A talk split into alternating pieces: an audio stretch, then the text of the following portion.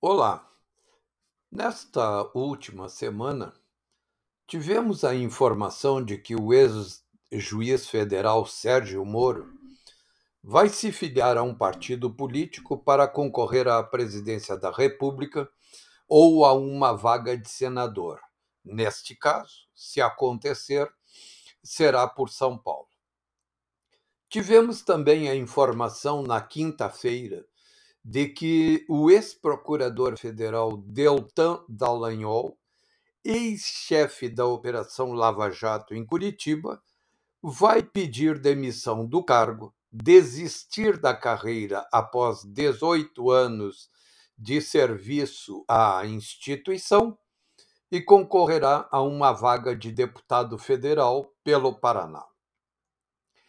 Isso tem significados muito claros demonstra, por meio dos pontas de lança do sistema judicial no combate à corrupção, que uma tentativa de conduzir o poder judiciário entrou em colapso.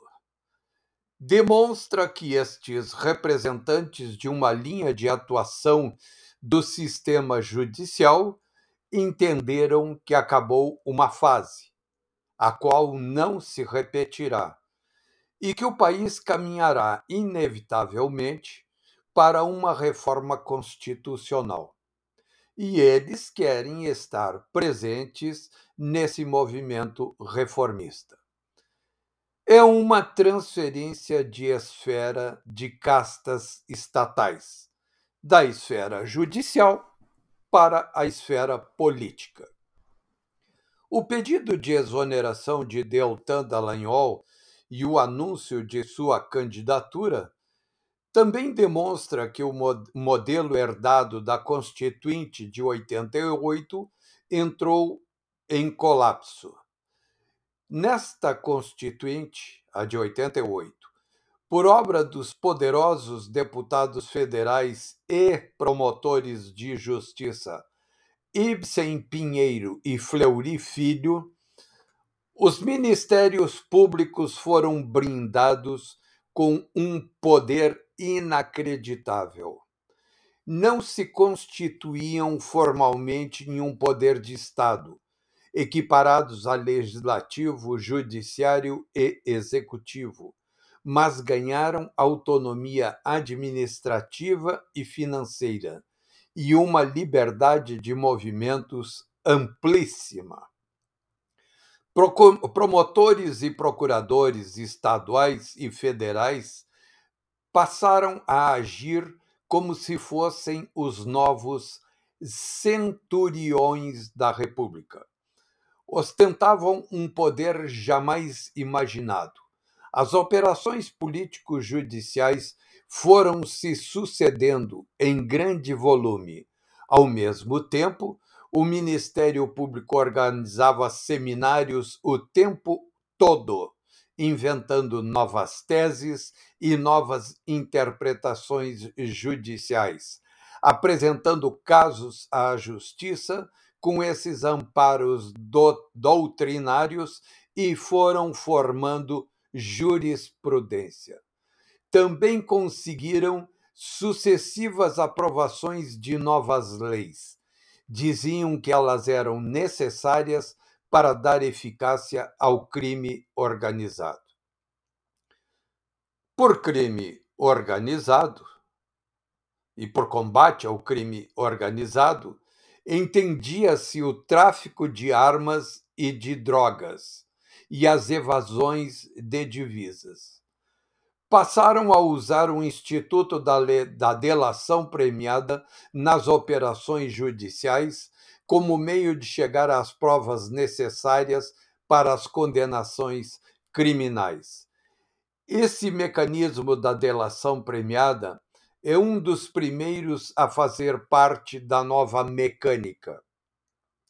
Foi por meio de, dele que se safaram doleiros conhecidos como Dario Messer e Alberto Yusuf, Youssef, pegos na Operação Banestado, transferindo bilhões de dólares para contas frias denominadas Beacon Hill, em Banco de Nova York.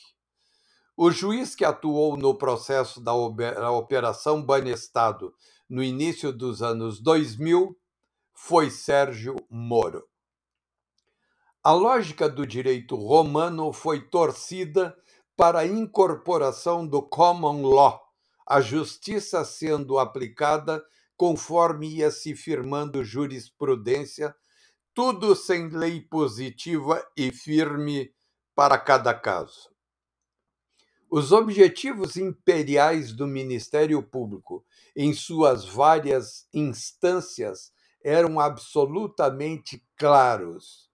Isto ficou evidente pelo uso dos procedimentos investigatórios preliminares administrativos sem qualquer exigência prévia, secretos contra quaisquer pessoas a quaisquer tempos por quaisquer motivos ou mesmo sem motivo. É óbvio que essa exorbitância de poder dos novos centuriões da República teria que estourar em algum momento. E estourou.